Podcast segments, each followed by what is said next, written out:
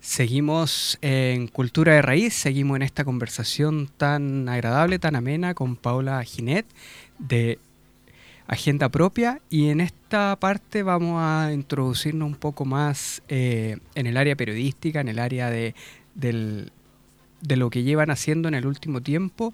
Eh, ¿cómo, Paola, eh, los espacios de, que ustedes tienen espacios periodísticos, ¿qué, son, cómo son, cómo se desarrollan, cómo van ustedes eh, indagando en lo que van viendo, porque ya se va haciendo un poco más fácil por la realidad que uno ve, pero a la vez sigue siendo un poco difícil. Eh, ¿Cómo lo ven ustedes? ¿Cómo, ¿Cómo van desarrollando este espacio periodístico desde la área justamente de ir visibilizando y, como hablábamos hace un rato, no teniendo este juicio de, no hacer discriminación y no hacer, no hacer juicios innecesarios. que agenda propia para iniciar cualquier proceso de co-creación o, eh, no sé, el lanzamiento de historias de ciertos temas. Primero hace como lo que nosotros llamamos comúnmente como un comité editorial, que, que en otras palabras es, una, es un espacio para escucharnos pero en ese espacio nosotros escuchamos e invitamos a mayores o mayoras, que, son, que es la forma como nosotros mencionamos a los sabios, las sabias, los chamanes o las consejeras de pueblos indígenas, ¿sí? Eh, y también esos líderes y lideresas que, que, digamos, están más en este ámbito también político, en el tema de mujeres, niñez, eh, eh, espiritual, y eh, lo que hizo Agenda Propia, por ejemplo, antes de hacer todo este eh, recorrido con la red Tejiendo Historias, de co-crear especiales periodísticos, fue sentarnos a conversar de manera virtual, porque eso también fue en pandemia, eh, con estas personas y escuchar para ellos que conocen la realidad mucho más, porque la están viviendo y están en sus comunidades, que era importante visibilizar de qué temas era importante hablar eh, de los pueblos indígenas en América Latina. Eh, y ahí nacen estas temáticas que luego vamos a abordar. Es decir, la agenda nace desde el sentir, desde la expresión de, esos sabios, de esos consejeros. A esos espacios, o digamos esa metodología, nosotros le, eh, le llamamos periodismo colaborativo intercultural. Entonces, en estas mesas eh, están todos estos, estos saberes, estas personas que eh, nos orientan y de los que logramos unas, unas guías temáticas para luego enfocar la producción o la investigación o los temas periodísticos que vayamos a hacer. Eh, entonces así nace Voces, en la, Voces de la Amazonía, que Voces de la Amazonía son 15, si mal no me equivoco, 15 podcasts de relatos de la cuenca amazónica que, eh, que lo que preocupa son como esos sonidos y esos saberes que están por desaparecer, que están en, en, riesgo.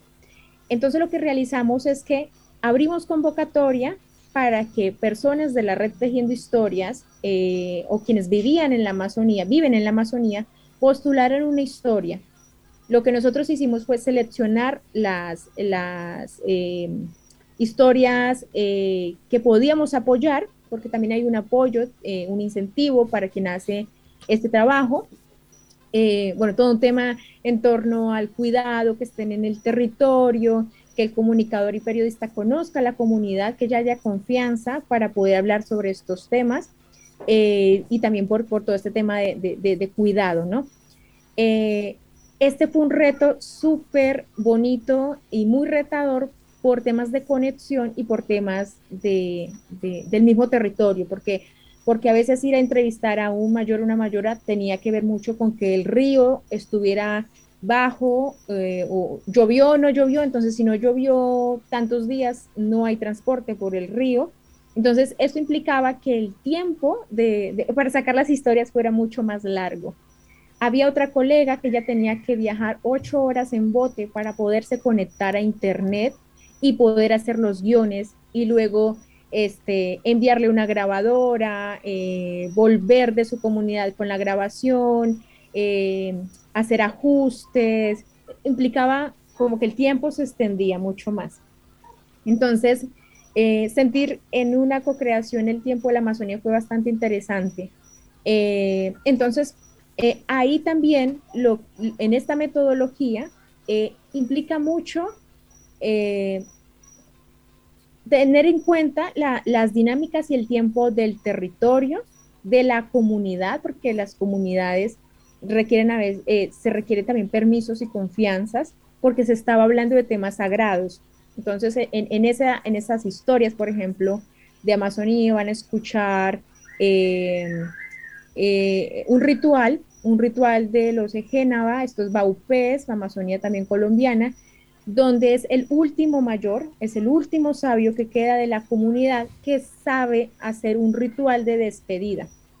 Y él hace en vida ese ritual de despedida, eh, es decir, hace un ritual de su propia muerte en vida para que sus nietos y las generaciones que estaban presentes pudieran saber cómo se hacía. Entonces él, él, se permite eh, hacer este momento eh, y le permite al periodista además eh, grabar esos sonidos y un poco la, la, intimidad y la espiritualidad de ese espacio, porque digamos es el último, es el saber, este último saber, esos últimos sonidos también que quedan y que difícilmente se están transmitiendo a las siguientes generaciones.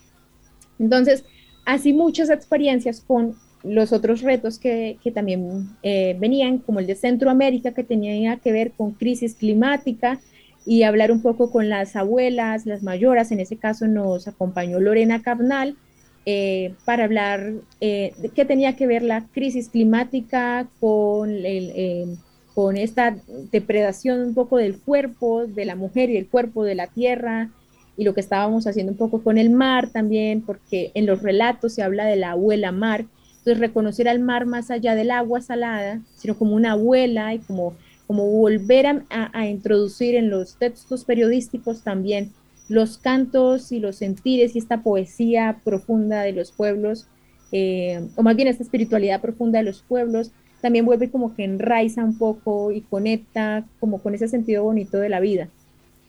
Y luego de eso pasamos eh, a historias de pueblos andinos que tienen que ver mucho con luchas territoriales, esas tierras que los pueblos indígenas están eh, exigiendo y que quieren rescatar, que están en manos de monocultivos, de empresas hidroeléctricas, de mineras, eh, o de luchas que ya se han logrado. Entonces por ahí eh, la serie de Pueblos Andinos se fue. Y luego ya finalmente pues el tema de niñez, que también tuvo una metodología en la que los niños y niñas, por supuesto, con el cuidado de, su identidad, con el permiso de sus padres, eh, hicieron parte de la co-creación. O sea, sus dibujos y sus narrativas hicieron parte de la serie periodística. Entonces, eh, fue todo un ejercicio también de eh, reconocer a los niños y niñas como, voces activas y como este, fuentes válidas. Eh, entonces, cada proceso ha tenido como su dinámica particular, entonces estoy tratando de resumir así súper cortito. pero bueno. Estamos, mira, yo estoy fascinado escuchándote. Primero, que gracias, de verdad, porque uno agradece todo este todo este esfuerzo que veo eh, que han hecho, que tienen, que, entregan a poder y eh, por eso mismo también perdona a la gente si está tan emocionado, pero tenemos un, poco, un tiempo acotado, lamentablemente el tiempo no tenemos que estrujar lo más que podamos todo el conocimiento que ustedes puedan aportarnos. Y en eso mismo eh, primero tienen dos áreas, esto de que lo has nombrado, así lo has dejado como en, entrever, eh, tejiendo, tejiendo historias, eso por una parte, y segundo, después, si puedes volver a, yo personalmente, que, de contaste, esta, esta autoinmolación de alguna forma que, que hizo este anciano, este anciano de la tribu, para poder enseñar a los otros, qué, qué cosa me me caló, de verdad, esa historia de poder hacerse él su propio rito para poder enseñarlo y eso es lo que hay que tomar, no sé, me, pareció muy potente de, él también, desde su historia, poder hacer esto. Pero eh, para seguir un poco, te pido perdón nuevamente para poder estrujar todo lo que estamos haciendo acá en Cultura Raíz. Esto es el, eh, la red Tejiendo Historias. ¿Qué, ¿Qué, es lo que es? Que lo has dicho así como como lo has dejado como en el tintero un par de veces para poder exprimir esa parte que ustedes tienen. Ok, la red Tejiendo Historias es así como en resumen una comunidad, ¿sí? Eh, hay más de 320 personas, entre periodistas, narradores, fotógrafos, todo tipo de narraciones y formatos, eh, pero que su interés está en, o que estas personas, el interés de estas personas está en eh, narrar las realidades de los pueblos indígenas. entonces la idea es que este espacio, esta comunidad, sea un lugar de encuentro, donde creamos historias, o las creemos, este, eh, en el que intercambiemos experiencias, em, en el que podamos también apoyarnos con oportunidades, convocatorias, eh, fuentes para nuestros artículos o visibilizar, escalar esas realidades eh, de situaciones que están pasando en el territorio, en lo local, en, este, en este espacio, pero que por seguridad se requiere que se escale a medios más grandes o organizaciones más grandes. Entonces también tratamos de que eh, esa información eh, se pueda replicar, entonces también como que ayudemos a replicar situaciones, eh, historias, como, como, apoyar en red.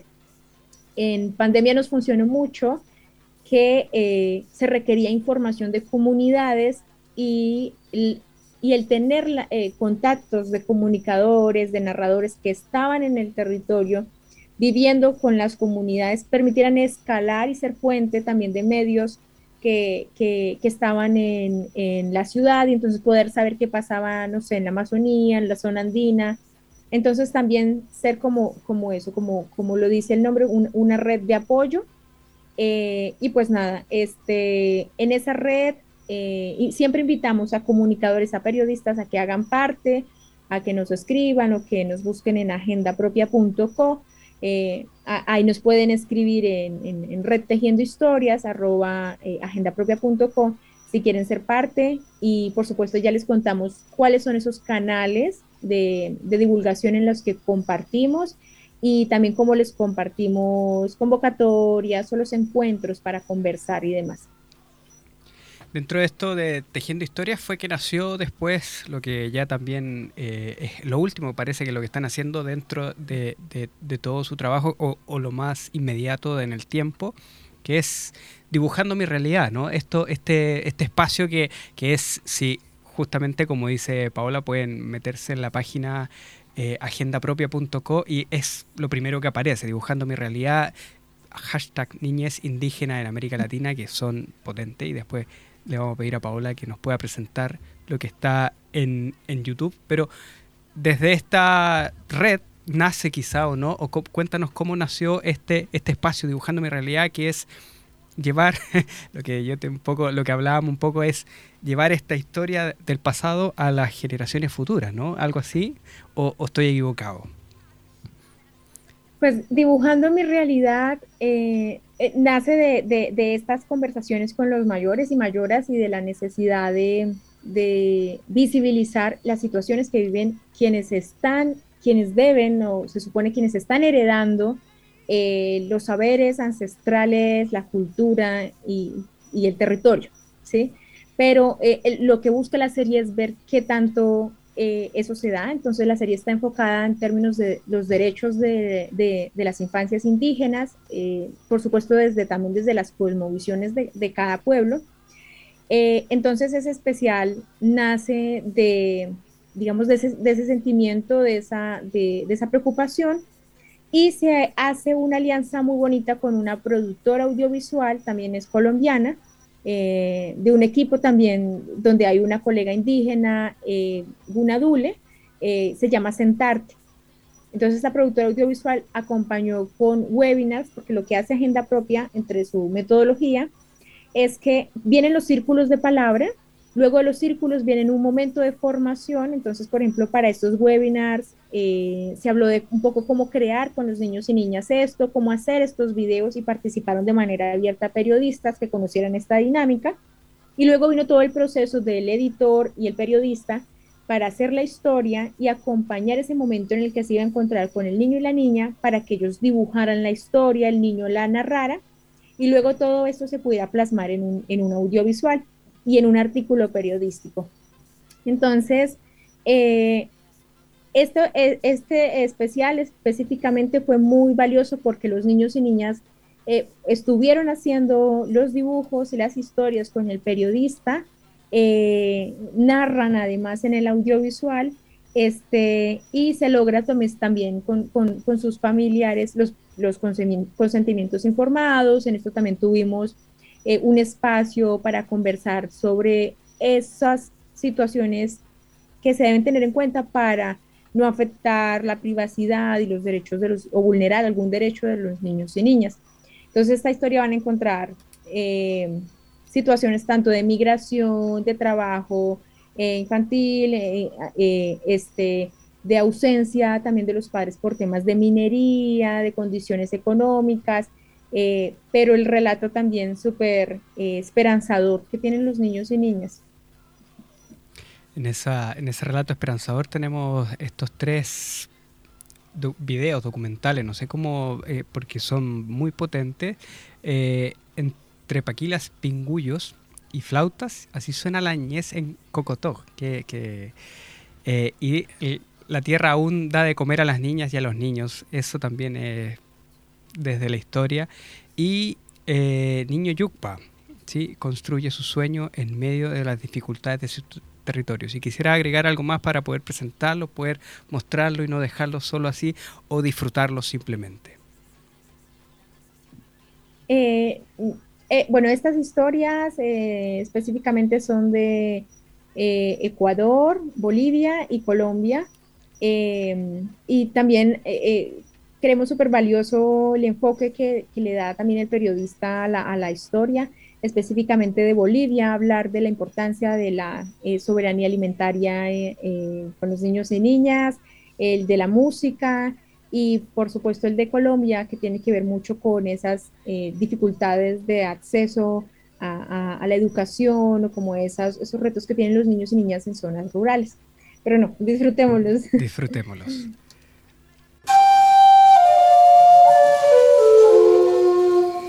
Eh, me llamo Karen Estefanía España Gualoto. Mi nombre completo es Matías Guamán Álvaro. Nayeli Fernanda Tavalio Álvaro. Jeremy Alexander Tabalo Lechón. Siempre he vivido aquí. Es muy grande, está lleno de árboles y además hay quebradas donde hay mucha naturaleza, ojos de agua. También abajo eh, podemos encontrar, hay un río, también hay senderos. Y también tiene una cancha para jugar fútbol. La comuna también tiene, hay un centro de salud por si acaso que nos enfermemos. Así enterado de lo que iba a haber en De saberes musicales y nos dijo si quieren entrar. Sí dijimos, pero con tal que terminemos las tareas de la escuela.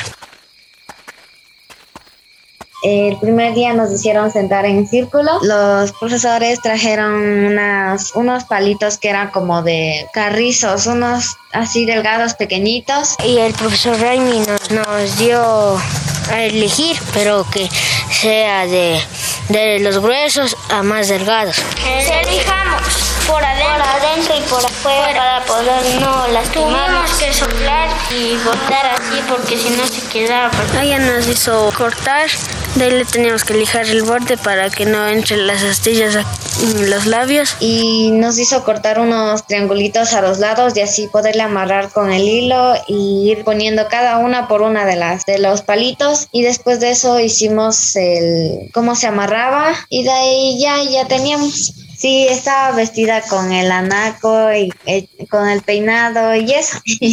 pues me encanta mucho estar vestida así porque mm, me siento, me siento, me gusta, me encanta vestirme así.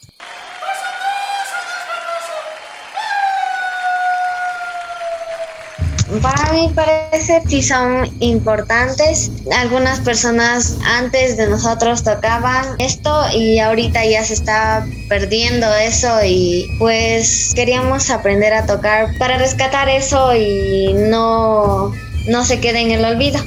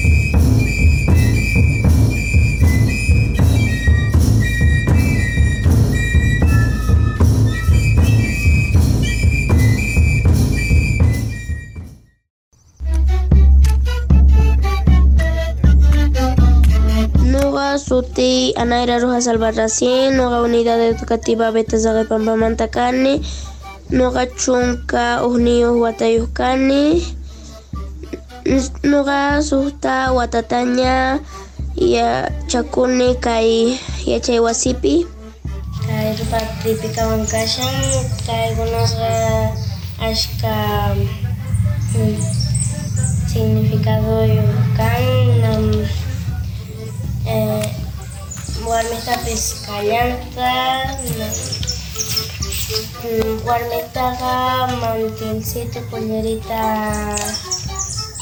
eh, significado kapillanta unanata karqa intensa parte típica con mi concho pero na kakuya nanti cultural mikuni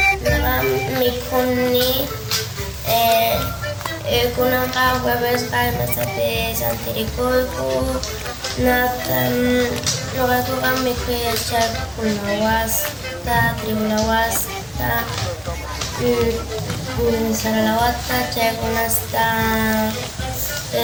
platos manta chayta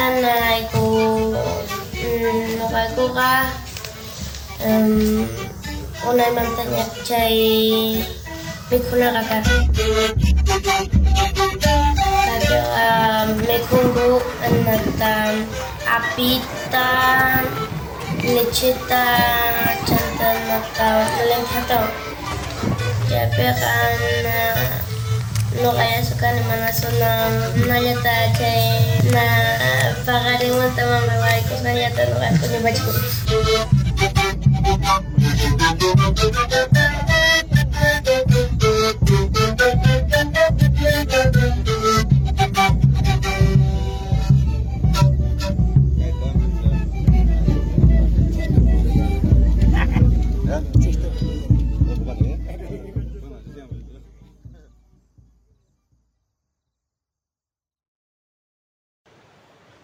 Mi nombre es Wilmer José Pérez Capitán. Tengo 12 años y hago grado sexto. Hablo la lengua yucpa y español. Vivo con mi papá José Haider Pérez, mi mamá Marta Capitán, mis cuatro hermanitas y yo. Somos cinco hermanos en total. Soy de la comunidad Los Granados. Mi resguardo se llama Socorpa. Está conformada por 15 comunidades. Nosotros los hombres nos identificamos con flechas y mochilas y las mujeres con collares y tejen mochilas. Mi papá siembra plátano, yuca, malanga, maíz, bandul y muchas cosas. También siembra frijol para vender. Con eso me compra útiles escolares mi ropa y alimentos del pueblo para nosotros. Me gusta jugar fútbol con mis amigos en las tardes. También me gusta estudiar. El año pasado terminé quinto aquí en mi comunidad.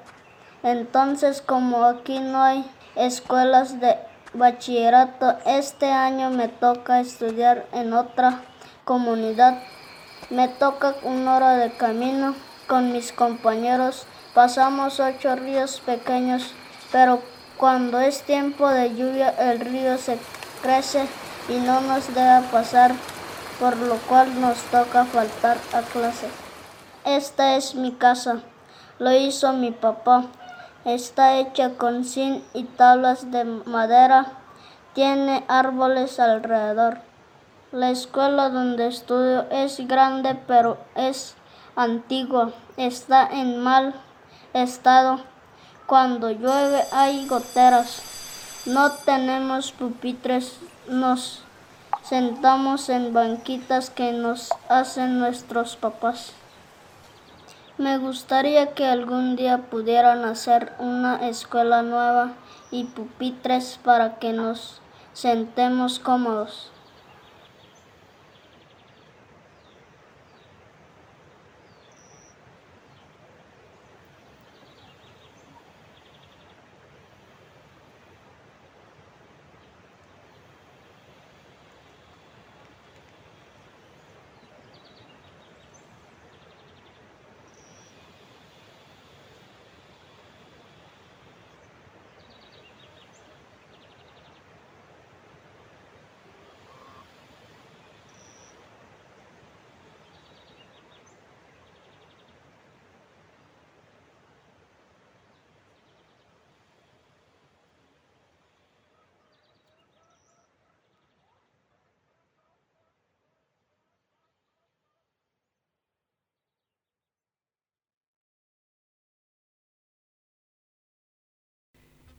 Volvemos con nuestra queridísima invitada. De verdad estamos, yo estoy eh, tratando de poder introducir toda la, información, toda la lo potente que es este trabajo que están haciendo.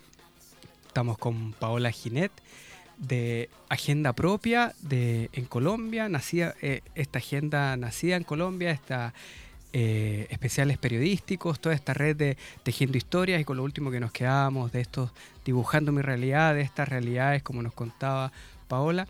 Eh, Paola, eh, al trabajar este último espacio con, los niños, ¿cómo, cómo, cómo vieron ustedes, cómo quizás tuvieron esta retroalimentación? ¿Cómo vieron los niños este proceso creativo? Esto de revisarse, de ver su historia, de ver su realidad y de ver cómo cómo podían seguir avanzando? Pues digamos con los niños y las niñas tuvimos la oportunidad de compartir en un webinar de lanzamiento. Eh, tratamos de conectar em, en específico eh, eh, niños de diferentes zonas de Latinoamérica de las historias. y fue un reto grande por temas de conectividad, muchos de ellos los periodistas donde, donde se hicieron las historias no hay luz o no hay conectividad a internet. Entonces los niños que se lograron conectar eh, compartieron en el espacio eh, o hablaron en el espacio sobre eh, lo bonito o, o, digamos lo novedoso que fue hacer este trabajo como con un periodista, como esto de sentirse reconocidos, de que alguien te visite, de que tú puedas compartir una tarde con alguien sobre cómo es tu vida, y, que eso pueda escalar como, a otros ámbitos, que otros niños también puedan verlos. Eh, entonces, en este momento, la serie, eh, se lanzaron ocho historias. Esas historias, em, nosotros intentamos que regresen a los territorios y que los niños puedan ver eh, las otras historias de los otros niños. Ese es un trabajo que nosotros tratamos, procuramos de que la información siempre vuelva a territorio. Entonces, eh, eh, de esto requerimos como el apoyo siempre del periodista, que es el que ha generado el lazo y la confianza con, la fuente, con, el niño la niña. Eh, entonces, estamos todavía en ese proceso de divulgar las historias, de que retornen y em, de publicar además varias historias más que, aún faltan y que por supuesto pueden ver en estos días en, en la página web. entonces, ha sido un proceso súper bonito en el que los niños y niñas eh, también nos enseñan bastante de la resiliencia, de, continuar los sueños, de, y además de expresar las emociones que a veces los adultos eh, omitimos, omitimos eh, narrar lo que nos, gusta, lo que amamos, lo que soñamos, y, digamos escuchar a los niños y niñas humaniza, humaniza mucho la narrativa, narrativa periodística desde ese punto de vista, eh, hablando así, centrado en el, en el espacio de los niños, que de verdad lo que explicaba al principio, que hay todo un proceso de pedir permiso, de no vulnerar eh, su, su, espacio, su, su, vida normal. Eh, ¿Qué es lo más significativo que crees que no solo para los niños que hubo este proceso, sino que, como decías tú, volver al territorio, que otros niños vean esta realidad, pero ¿qué es lo más sustancial que podría ser su aprendizaje? ¿Es, es, reconocerse o, también es, sentirse, como esto decías tú, como valorado desde un otro? Eh, desde ese que quieren saber que yo estoy en esto o, hay algo más profundo? ¿Qué, qué, qué, fue lo que sacaron un poco limpio de este proceso tan, tan bello que están haciendo, que hicieron? Pues yo creo que los, que los niños siempre nos están enseñando a nosotros.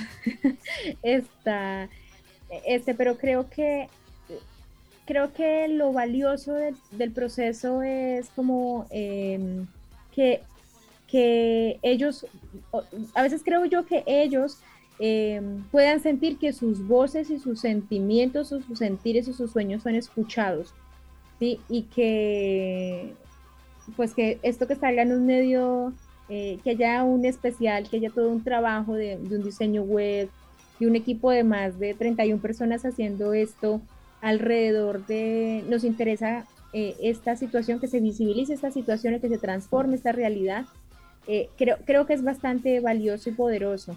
pero lo que yo siento un poco, porque creo que sería una pregunta para los niños y las niñas, pero lo que yo siento es que ellos nos están enseñando eh, eh, a que sus realidades, su forma de percibir la, realidad, de vivirla, eh, también tiene que ser tenido en cuenta de manera respetuosa, de, también de una, con cierta manera de acercarnos a ellos y a ellas, eh, para que eh, cuando se tomen decisiones o eh, hay situaciones, se tenga en cuenta cómo afecta a la niñez, ¿no? Y especialmente a la niñez indígena. Entonces, yo creo que, que, es, que estas historias es una, es una forma de honrar y de reconocer que son como las semillas, las, las semillas, este presente que permite revitalizar y de mantener viva las culturas milenarias eh, a las cuales por supuesto saludamos, eh, honramos y, agradecemos por, por, también permitirnos narrarlas y, aprender, transformarnos en, ese camino con, con, esos niños y niñas. En ese sentido y nuevamente eh, agradecer el trabajo que están haciendo, agradecerte el tiempo que has podido compartir. Tú sabes que estás saliendo por un espacio que es una radio universitaria, una radio que tiene bastante tiempo y este espacio, Cultura de Raíz, que lo generó Catherine Ñanco hace poco más de tres años, es justamente también eso. Eh, desde, desde Colombia, desde el trabajo que hace Agenda Propia, desde la vida de Paola Ginet, eh, ¿qué le recomendarías? ¿Qué consejo darías? ¿Qué, ¿Qué palabra como de aliento para justamente seguir este proceso, este camino eh, a los jóvenes que quizás tan, oye, me interesaría cómo poder hacerlo, cómo de alguna forma ser respetuoso con este espacio. Desde esa perspectiva, ¿qué consejo le darías a jóvenes que escuchan el programa, que pueden estar eh, con esta inquietud y con estas ansias también de poder sentirse parte de, la historia de, un país, de una, tradición o de una etnia o de, de, esta, de esta cultura? Eh, yo creo que algo que hemos aprendido mucho de, los, de, las colegas indígenas es a valorar eh, la historia propia, ¿no? Las, las, narrativas propias. Y con eso me refiero a que, eh, como, como también su, su, nombre le da esa honra, volver a la raíz, ¿no? Volver a escuchar a los mayores, a las mayoras, esa voz de, de guía eh, para poder volver a, encontrarnos a sí mismos, ¿no? Y empezar a hacer relatos, relatos desde el corazón, como desde el sentir eh, propio, eh, porque a veces también nos enseñan a narrarnos desde la academia o desde otras instancias de una manera en la que realmente no nos vemos o, o narramos afuera pero también esa búsqueda de, identidad, de, esos este, eh, quehaceres, sentires o espiritualidades, pues digamos, eh, son muy importantes en, este camino, en este camino de mantener como el tejido de la vida. Y creo que ese sería como, como mi consejo, volver a, a sentarnos tal vez en el fuego o en los espacios tradicionales a escuchar las historias de los mayores y mayores. Eh, no, sé cómo le, digan en Chile, eh, que también envío un saludo eh, muy bonito a los pueblos que resisten y que están cuidando, que, están cuidando la madre tierra y, todos esos saberes alrededor de ellas. Sí, acá tenemos, todavía estamos en proceso, un proceso que es largo, un proceso que es es apasionante, pero con, medios que puedan difundir como ustedes, también uno va viendo luces y viendo algunas eh, situaciones por donde también ir, ir narrando esta historia, que es, antigua, pero para nosotros para es, moderna, es una cosa bien compleja tomar esta, como decías tú, esta raíz, eh, hace, hace bien, hace muy bien. Vamos a terminar este maravilloso programa eh, justamente poniendo un poco la, garra con el himno de la, de la, Guardia Indígena, que es un himno bien potente. Eh, y vamos a darle gracias nuevamente a Paola Ginet desde Colombia. Despedimos Cultura de Raíz desde AE Radio. Eh, gracias, muchas gracias y nos vemos en otra oportunidad.